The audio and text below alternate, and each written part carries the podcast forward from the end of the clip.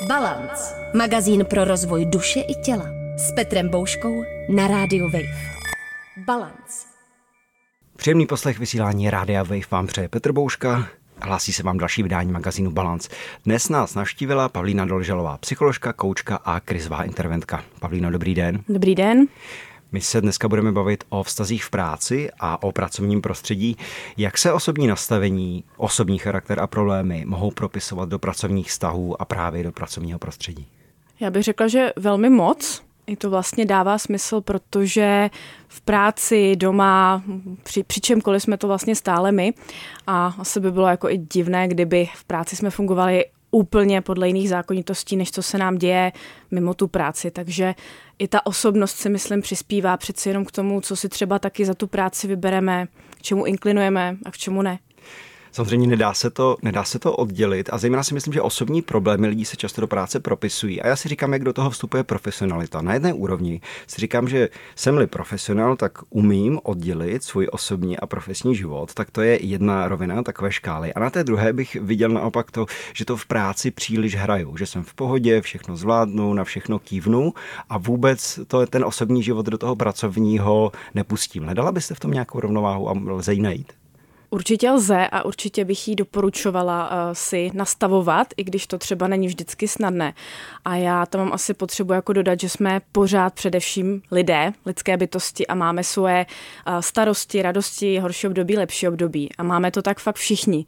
A já bych tam hledala právě nějakou autenticitu v tom a říct, hele, teď se mi moc nedaří, jo, aspoň vlastně naznačit, co se děje, aby i to okolí vědělo a mohlo na to případně nějak reagovat, protože ono stejně to bude asi znát, že na výkonu, na náladě. K tomu mě napadá, že to ale kolegové nebo nadřízení mohou někdy chápat, zvlášť když se to opakuje jako výmluvy. Tam potom samozřejmě záleží zase individuálně případ od případu, jestli eh, opravdu ten člověk používá jako výmluvu alibi eh, často nějaký jeden konkrétní problém, eh, který třeba ani sám neřeší, anebo jestli opravdu se jedná o nějaké objektivně těžší období. A říkám si, že i tohle je výzva pro ty manažery, šéfy, lídry, aby s tím zacházeli, že na to mají vlastně i školení, jak potom přistupovat k takovým situacím. Z vašeho pohledu psycholožky a psychoterapeutky, jak vypadá dobré pracovní prostředí? To je skvělá otázka. Zároveň mě napadá těch definic eh, víc. Nemyslím si, že zdravé prostředí eh, má nějaké dva, tři body a cokoliv eh, se od toho odchyluje, tak není zdravé. Ale já tak vnímám nejvíce asi transparentní komunikaci, to znamená, ta je zároveň i efektivní a to, že se tam lidé cítí dobře. To znamená určitě i kvalitní a dobré vztahy, jak nadřízení, podřízení, tak ty kolegiální. Vrátím se ještě k té vaší předchozí odpovědi, kde, jste, kde jsme načetli téma výkonu a říkám si, že ono někdy to může být pas, kterou si ušijeme sami na sebe, protože když jdeme třeba často do nové práce, tak se chceme předvést. Takové to nové koště dobře mete, nastavíme nějaký standard a pak přijde nějaká krize v našem životě nebo prostě jenom náročnější období, anebo zjistíme, že to je neudržitelné. A možná na sebe někdy vytváříme velký tlak nebo přichází právě ze strany toho zaměstnavatele, abychom ten výkon drželi. A ono to zkrátka není možné. A tak jsme zpátky trochu u té autenticity, tedy být sám sebou, nehrát si na něco, necpat se do nějakých jako škatulek, které mi nesedí. Ale je pravda, že ta dnešní doba uh, hodně na tomhle funguje, vy třeba sociální sítě, nějaká jako sebeprezentace, která není vždy uh, vycházející z nějakých jako reálných situací. A právě jak říkáte, tak potom je to vlastně past, je to takový byč, který si ušijeme sami na sebe a z toho už se jako hůř potom couvá, než radši uh, přiznat, jak se věci mají, nebo se zapracovat postupně a není na tom nic špatného, učit se pozvolna postupně. Mně napadá, že by možná i v prostředí, kde není úplně běžná supervize a intervize, tedy nějaká, řekněme, vnější kontrola, vnější hygiena toho, jaké jsou vztahy a jak pracujeme, že by se to možná slušilo i, udělal z toho zkrátka standard i v jiných pracovních kolektivech, že bychom se jednou za čas eh, potkali a udělali si prostě takové shrnutí toho, jak se nám pracuje, co funguje a co nefunguje a tam třeba právě otevřeně o tom mluvit, kdo se cítí pod tlakem, jestli je ten výkon udržitelný a tak podobně. Určitě a vlastně um, myslím si, že poslední dobou, co tak pozoru, tak spousta firm nabízí různé benefity pro své zaměstnance, buď uh, třeba spoluhradí terapeutická uh, setkání nebo koučovací setkání, po případě se nabízí uh, nějaké právě společné aktivity team buildingu, sportovní aktivity, někam vlastně jako vypadnout mimo tu práci, lépe se poznat a tam vlastně mohou vznikat možnosti i třeba sdílet, když se tam ti lidé cítí bezpečně. Pro mě velké téma a to je rivalita a soutěživost na pracovišti. Kde vidíte v těchto oblastech dobrý prostor a kde se to může obrátit proti nám? Protože ono na jednu stranu je to motorem eh, k výkonu a třeba k nějaké inovaci, ale také nás to může vlastně zničit ta kompetice, ta soutěž může být dobrý jako nakopávač v tom smyslu, a pracuji lépe, snažím se, dávám si záležet. Tady se určitě taky zase promítá osobnost každého z nás, to naše nastavení, kdy někomu to vyloženě sedí a někoho to může právě vnitřně, psychicky, fyzicky velmi semlít, vys vyhoření, které zaznívá poměrně často. A zároveň ta rivalita je přirozená, nemá smysl se tvářit, že jako je nějaká firma nebo uh, zaměstnání, kde by to vůbec nebylo. Ale já vnímám tu míru v tom, když je právě nějaká krize, problém uh, té firmy nebo nějaký společný projekt, kdy je potřeba se naopak jako semknout, stmelit, pracovat týmově, tak tam vlastně úplně nějaká rivalita uh, není na místě a spíše bych šla tou cestou kooperace, tedy spolupráce. To si myslím, že by člověk měl vědět o sobě a myslím si, že by s tím měli pracovat manažeři i a manažerky. Vědět, eh, do jaké míry mě cítí nebo co se mnou dělá soutěživost a kooperace a kde právě tyhle dva fenomény, tyhle dva způsoby práce používat. A to je zase nějaká jako dobrá znalost sebe sama, jednak si to uvědomit a jednak si to jako nebát přiznat, protože uh, obě ty roviny jsou vlastně v pořádku, jsou to nějaké extrémy a mezi tím je jako široká škála, kdy i člověk, který jako má rád svoje klidné tempo, umí zabrat, když je potřeba. A říkám si, že tohle je právě ono, že to je na každém jako z nás si ty hranice v tomhle ohlídat, protože to okolí neví. K tomu mě napadlo, když se někdo rozhodne dělat na sebe, OSVČ freelance, jestli taky není dobrý nápad proskoumat, proč to tak mám, proč chci dělat na sebe, jestli to je, že nedokážu spolupracovat, nechci spolupracovat, nebo že mi naopak vyhovuje, když já to vedu a když jsem odpovědný pouze třeba svým klientům, kontraktorům a nechci spolupracovat. A zase jsou lidi, kteří jsou uh, jako rození podnikatelé, mají na to ty kompetence, rychle se učí a podobně, protože ono je to něco za něco vždycky. Jak zaměstnanecký poměr, tak osoveč má každý své a není to tak, že jedna cesta je lepší nebo horší, ale zase vhodnější jak pro koho. Říkám si, že tohle je zase o každém jako uh, fakt si jako nelha do té kapsy a říct si, jo, tak uh, jsem v úvozovkách nezaměstnatelný, nesedí mi to z nějakých mnoha důvodů a uh, zkusím to teda tou vlastní cestou, což ale znamená obrovskou uh, vlastně motivaci uh, muset tam nějak mít, pěstovat, dobře se znát, uh, dobrou psychohygienu a tak dále. A je úplně v pořádku být spokojený v práci, která mi sedí a tam je to zase o volbě firmy, oboru a tam taky se vyplatí respektovat ta stejná kritéria vlastně. K tématu hranic práce, myslím si, že mnoho lidí má špatný job design, protože některé úkoly se nedají v množství a v čase, který je na ně zadán stíhat, ale my často nechceme vypadat jako flákači, chceme v kariéře růst. Jak hledat tomhle rovnováhu, jak to třeba komunikovat, protože to může být velmi obtížné může a tam jsou vlastně dvě ta témata taky velmi jako populární a to je work-life balance, neboli ten balans, právě ta rovnováha, což je nějaký z mého pohledu jako celoživotní vývoj nebo úkol. Není to něco, co jednou nastavím a je to. A potom je to oblast time managementu, tedy nějaké organizace, plánování času a právě rozložení těch úkolů. A tady teda, eh, když tímhle klienti chodí, tak se bavíme o tom, jak dokáží delegovat třeba úkoly, jak nakládají se svými silami. A všichni máme 24 hodin denně toho času, ale je to o tom, kolik si dovolíme si naložit vlastně na ty svoje bedra. Mně se chce podotknout, že to není jenom o nás, ale i o tom, kdo nám tu práci zadává, aby nějakým způsobem uměl odhadnout, jestli je reálné jí stihnout, v jaké kvalitě a jestli ji stíhá ten konkrétní člověk, že přece jenom každý máme nějaké jiné silné a slabé stránky. Někoho deadline motivují a někoho naopak eh, ničí. To je pravda a zároveň si říkám, že to je zase jako těžký úkol, protože ty hranice bychom si zase měli především jednak je znát a jednak je komunikovat a samozřejmě zase nějakou transparentní komunikací tomu okolí, protože Někdy se to právě těžko pozná, jak jsme se tady bavili o těch eh, maskách, aby jsme nebyli vnímáni jako v roli flákače, tak eh, se třeba prezentujeme jinak. No a podle toho dostáváme nějaké úkoly z vnějšku, protože to okolí na to reaguje. Takže tady opravdu bych zase apelovala na uh, každého individuálně, aby tohle nějak, uh, aby se s tím pracoval vlastně každý sám. Nepřijde mi od věci udělat si čas od času takový myšlenkový experiment, co by se stalo nejhoršího, pokud nedodržím nějaký deadline, nedotáhnu nějaký projekt nebo se úkol nesplní na 100%. A já osobně to používám i třeba v komparativní perspektivě s jinými povoláními. Asi kdyby ke mně přijela záchranka a bojovali o můj život, tak bych chtěl, aby byli akční a ten deadline dodrželi, ale upřímně řečeno, když se na tom mám podívat sebe kriticky, tak i kdybych já nestihl odvysílat eh, každý týden jeden díl pořadu, tak ono se vlastně zase tak moc nestane.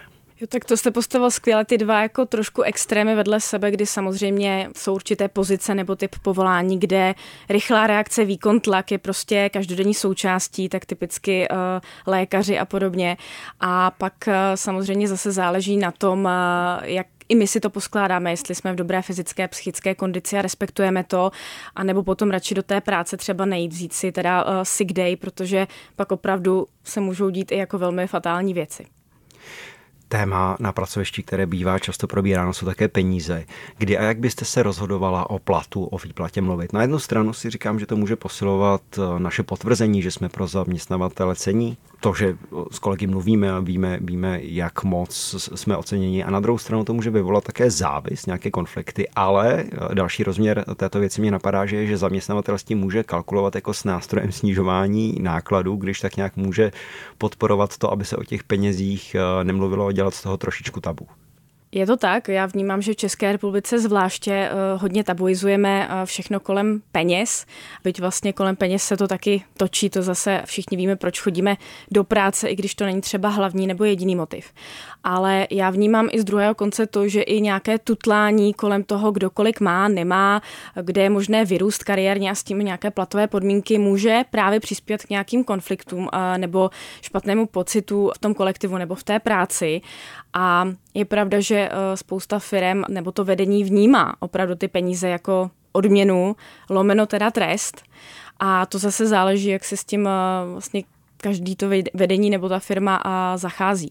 Ale já si říkám, zase jsme u té transparentní komunikace, když by to prostředí bylo opravdu bezpečné a lidi se tam o tom nebáli mluvit, tak mi to vlastně přijde jako to dobré, funkční, zdravé pracovní prostředí, protože proč ne?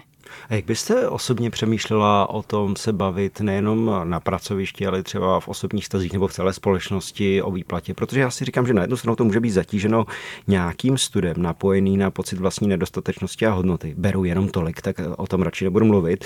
Na, té druhé, na tom druhém polu to může být zase nějaká taková ta ozdůbka toho ega. Podívejte se, jak velký mám plat, ale myslím si, že teprve až se začneme otevřeně bavit o tom, za jaké zaměstnání a za jakou práci jsou jaké peníze, tak to může být taky nějaký motiv a nějaký impuls k tomu toto posouvat. Určitě souhlasím, přesně ta detabuizace, destigmatizace eh, v této oblasti by byla fajn, eh, mohlo by dojít k nějakému uvolnění, bavit se o tom jako o něčem eh, naprosto normálním a přirozeném a ne něco, čeho se bojíme se zeptat nebo to vyslovit. A to mi připomíná vlastně teorii spravedlivé odměny, kdy to souvisí velmi s výkonem a motivací lidí. Když se vnímají jako férově, ohodnocení finančně, nebo že dostávají stejný počet úkolů jako ostatní, tak fungují dobře, mají dobrou pracovní morálku. Když nikoli, tak většinou mají tendenci odcházet nebo být nespokojení, vyvolávat konflikty a podobně. Vy jste zmínila termín spravedlivá mzda nebo, nebo spravedlivá výplata? Teorie spravedlivé odměny. Teorie spravedlivé odměny, děkuji. Co třeba i z vašeho pohledu nebo i z teoretického, nevím, co, co jste o tom četla, nebo tenhle koncept neznám, co všechno za tu spravedlivou mzdu bychom si měli, nebo jaký typ života bychom si měli dovolit? Tahle teorie se týká právě spíše té motivace v práci, k tomu, jak eh, ti lidé tam fungují. A není to jenom o penězích, což je právě zajímavé, ale eh, i celkově o tom, jak vnímají nebo jak se tam cítí být přetížení nebo nepřetížení. A v podstatě i docenění nebo nedocenění. A to není jenom skrze ty peníze, ale skrze odměnu, pochvalu, nějaké jako uznání nebo ocenění. Úplně teda si nejsem jistá, jestli vždycky ta finanční odměna je adekvátní tomu, jak dobře vlastně člověk pracuje uh, poctivě, nebo jestli to trošku někde šidí. A to je možná i ten problém, proč je to takové tabu, že některé uh, pozice jsou velmi podhodnocené. Nejenom finančně, ale že jo, třeba zdravotnictví nebo české školství, uh, tak tam by asi lidé mohli vyprávět jsou podhodnocené finančně a zase přetížené tou časovou dotací, kterou je nutné tomu zaměstnání věnovat. Jak se díváte na to, když se někdo bojí říci si o víc peněz, nebo když tam má stud, jak s tím vnitřně pracovat a z čeho to může vycházet? Velmi časté a já to vnímám jako přirozený pocit, eh, souvisí zase s nějakou jako nejistotou z reakce vlastně toho eh, okolí nebo toho nadřízeného, co se stane, když ten člověk řekne ne, eh, s nějakým sebevědomím ve smyslu zvládnu to, nebo to budu brát jako pocit selhání. Ale myslím si, že minimálně to zkusit, tuplem, když s tím vedením jsou nějaké dobré přiměřené vztahy, je na místě. Třeba po nějakém časovém období, po dobře dokončeném projektu, tam je asi důležité důležité mít ty argumenty vlastně, na kterých můžu stavit. V některých pracovních prostředích jsem si všiml, že je silnější strach z propuštění. Lidé se proto bojí ozvat, aby o práci nepřišli. Kde je podle vás hranice mezi nějakou jistotou našeho zaměstnáním a popíráním vlastních potřeb a přání? Často s tím klienti přichází a za mě ta hranice je nebo končí a začíná tam, kde se necítím dobře z nějakých různých důvodů psychických, fyzických. A to je ta hranice, kterou bychom měli respektovat, protože když ji budeme překračovat a ještě k tomu opakovaně dlouhodobě, tak logicky jednak to není udržitelné, jak tu zaznělo, ale hlavně nám nebude líp, ale naopak hůř. Takže uh, vnímám tam jako všimnout si toho, to je úplně první věc, což znamená i nějak třeba zpomalit a promyslet si i co s tím, co s tím chci, můžu a potřebuju dělat a na základě toho jednat si myslím, že změna práce je něco, co je pro mnoho lidí velmi děsivé a samozřejmě do toho vstupují eh, faktory a situace na pracovním trhu. To je jedna věc a dokážu si představit, že lidé v určitých sociálně vyloučených nebo chudších regionech a u práce s nižší kvalifikací to mají těžší. Na druhou stranu potkávám i mnoho lidí, kteří z tohoto mají strach a přitom si myslím, že by nemuseli, tak si říkám, jestli to není vhodné vzít si to jako téma třeba do terapie nebo do svého osobního rozvoje a pracovat právě s tématem sebehodnoty, kompetence, nějakou jistotou, asertivitou. Přesně tak, tak jste vlastně propil všechna ta témata, ale zase to vnímám tak, že dnešní doba je super v tom, že je poměrně otevřená. Už to není tak, jako to bývalo dříve, že musíte být 30 let v jedné práci, v jednom podniku, ale dneska naopak myslím, že se cení i spousta zkušeností, otevřená mysl, více, větší rozhled a ty možnosti jsou a zároveň, když jste mluvil o těch nějakých jako vyloučených lokalitách, tak se nabízí třeba rekvalifikace, rekvalifikační kurzy, které zase otevřou vlastně spoustu dveří na, na jinou pozici, nebo člověk může úplně změnit obor, ve, ve kterém se třeba přestane cítit dobře, což se běžně děje. Teď mi napadlo, že k tomu, k té jistotě, že jste někde 30-40 let a pak na odchodu teda dostanete ty hodinky, že pozoruji občas fenomén takového job hopping, že jsou lidé, kteří neustále mění to povolání, jako by se furt hledali. A to je pokud se to děje často, je to intenzivní a komplikuje mi to život, tak to je přesně něco, co bych si do té psychoterapie jako téma vzal. Mm-hmm. Tam i mě napadá, jako, že je tam docela důležitý faktor věk, že pokud je vám 18 eh, až 20, tak se jako ještě hledat eh, můžete. Samozřejmě 50-letý živitel rodiny už na tom asi bude jinak, ale to se bojíme o dvou extrémech. Buď zůstávat v práci, která mě vysává a jsem prostě vyhořelej a neodvádím dobrou kvalitní práci, ještě mě to zabíjí. A nebo eh, budu měnit každý den vlastně práci a nikde nebudu mít tu jistotu v úvozovkách nebo tu stálou vlastně práci. Na tomto místě bych chtěl ale podpořit lidi, kteří i třeba okolo té padesátky nebo v jakémkoliv věku dojdou k tomu, že by chtěli udělat zásadní kariérní změnu a myslím si, že to jde. Četl jsem několik zajímavých knížek na, na toto téma a když se to dělá opatrně, tak i si myslím, že tohle může být cesta. Je to rozhodně lepší, než zůstávat asi v nějaké práci, která mi nevyhovuje. Souhlasím, i se mi teď vybavil jméno, uh, už nevím, ale uh, horník, který vlastně začal pracovat uh, jako ajťák a právě tam popisoval tu svoji cestu, jak to vůbec vzniklo. Bylo to zajímavé a myslím si, že uh, se tím lidem vlastně může opravdu udělat lépe i psychicky, protože přijdou nové podněty, nové možnosti a to přispívá vlastně k nějaké jako pohodě a k té naději, že vlastně můžu dělat to, co mě baví a dává mi smysl. Já si teď nejsem úplně jistý, ale myslím, že odkazujete na dokumentární snímek Druhá šichta. Ano, to je ono, přesně. Ještě jedna otázka k tomuto tématu. Může někdy motivovat přesvědčení toho, že jsme nevyhoditelní, že máme pro třeba firmu nebo nějakou instituci velkou cenu, máme velké know-how, jsme tam dlouho a jsme v pozici moci, tak může nás to demotivovat k menšímu výkonu, že tak sedíme na tom trůnu toho vlastního ega a jen se tváříme, že všechno víme, všechno známe, všude jsme byli, od všeho máme klíče. Takže s každým si tykáme ještě.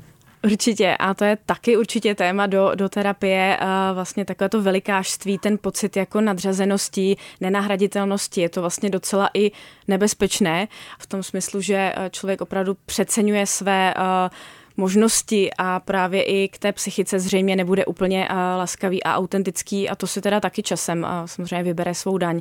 Ale tady mám fakt potřebu říct, že každý jsme jako nahraditelný, byť jsme každý originální individuál. Častým tématem zákulisních hovorů v práci je, kdo se fláká, kdo odvádí jakou práci. Kdy si myslíte, že by se kolegové k tomu měli vyjadřovat a kdy se pohybujeme jen v úrovni drbů, které si myslím, že těm pracovním kolektivům můžou škodit? Zase myslím, že to je úplně přirozený jev eh, v kuloárech nebo kuchyňkách, běžně se to děje. A zase jsme u nějakého zdravého pracovního prostředí, kvalitních vztahů a transparentní komunikace, což eh, ty drby vlastně tak nějak jako vylučuje, nebo jde to proti tomu a myslím si, že spíš to z dlouhodobého hlediska nepřispívá k nějaké pohodové, bezpečné, důvěrné atmosféře. Pokud je opravdu někdo, kdo svou práci dlouhodobě hrubě zanedbává, chodí do práce opilí a podobně, tak je na čase promluvit přímo s ním, co se děje, jestli mohou nějak pomoci, případně s vedením, které by na to mělo mít své postupy. Jo, zase otázka, jakou mírou se to děje, to, že si mezi sebou přátelé sem tam něco sdělí, je asi v normě také se můžeme dostávat do konfliktu kariérního postupu a cílu těch práce nebo toho smyslu, proč tam vůbec jsme. A ideálně bychom asi měli všichni pracovat pro nějaký společný cíl, ale někdy se to střetává s osobními ambicemi jednotlivců a vytváří to konflikty nebo právě snižuje efektivitu. Jak byste tohle navrhovala sladit? Tyhle ty vnitřní boje, eh, rozpory potom právě mohou výst k fyzickým i psychickým problémům, když se to neřeší. A za mě určitě je cesta tohle zavnímat, snažit se tomu porozumět eh, sám nebo právě třeba na psychoterapii, eh, kde se dají odkryt různé motivy toho, proč se to děje, jestli je to opravdu zásadní pokyn ke změně nebo nějaká osobní třeba krize v tu chvíli. Ale tady bych doporučovala začít už co nejvíc na začátku při nějaké volbě, čemu vůbec zasvětím ten svůj každodenní uh, život, kam budu dávat ten čas, aspoň třeba při volbě oboru, který mě zajímá a baví, tak tam se jako zvyšuje ta šance, že v tom budu i spokojený a naplněný. To jsou přesně takové ty momenty, myslím, že lidé mezi, řekněme, tak 25 a 40 o tom často mluví, najdete toho plné blogy, že najednou zjistili, co já to vlastně dělám, že furt klikají na něco v počítači a vlastně nevidí nějaký reálný dopad, nevidí ten smysl a pak se vypraví na dvouletou cestu někam do jeho východní Asie, aby našli sebe sama. Já to vůbec nechci zlehčovat. Já si myslím, že to může být skvělé, ale jenom na nějaký úrovni mi to přijde trochu úsměvné, jak se z toho stává trochu kliše taky mám chuť k tomu dodat, že vlastně, když si volíme uh, povolání nebo vysokou školu, tak jsme hodně mladí a spousta lidí fakt jako neví, uh, kam přesně by chtěla uh, jít a tady je právě na místě, jakože je v pořádku potom to nějak změnit, změnit obor studia nebo se rekvalifikovat vlastně do, do něčeho, co mi sedí víc. To mi přijde skvěle, to, že jsme jednou v životě udělali nějakou volbu, profesní a i když je důležitá stála strašně moc peněz a sil, tak když nám to nevyhovuje a nedává to něco nám a tomu světu, tak eh, je prostě dobrý nápad to změnit. To jsou ty váhy, jo? co je vlastně víc, jestli já, anebo nějaké to rozhodnutí, za kterým si budu stát za každou cenu. Věříte, že každý má nějaké povolání ve smyslu toho poslání, že každý může najít to své vhodné pracovní místo? Já v to věřím, ale nebývá to vždycky určitě lehká, příjemná nebo přímočará, rychlá cesta. Myslíte, že je v práci možné mít dobré až hluboké vztahy? kamarádské nebo přátelské, si říkám, že to může přinášet vlastně to, že se nám pracuje lépe a odrážet se to i na tom, jak potom výstupy té práce vypadají, ale pak je třeba těžké vstupovat do nějakých konfliktů, protože s tím přichází konflikt lojality vůči mě jako kolegovi, zaměstnavateli té práci a kamarádovi nebo, nebo přátelům. Je to přesně tak. Eh, zároveň ty dobré vztahy uh, jsou nějakým základem pro, to, pro tu atmosféru, pro to pracovní prostředí, aby se tam lidé vůbec cítili dobře a mohli pracovat. Ale ty konflikty tak eh, budou vznikat, je to nějaká přirozená součást.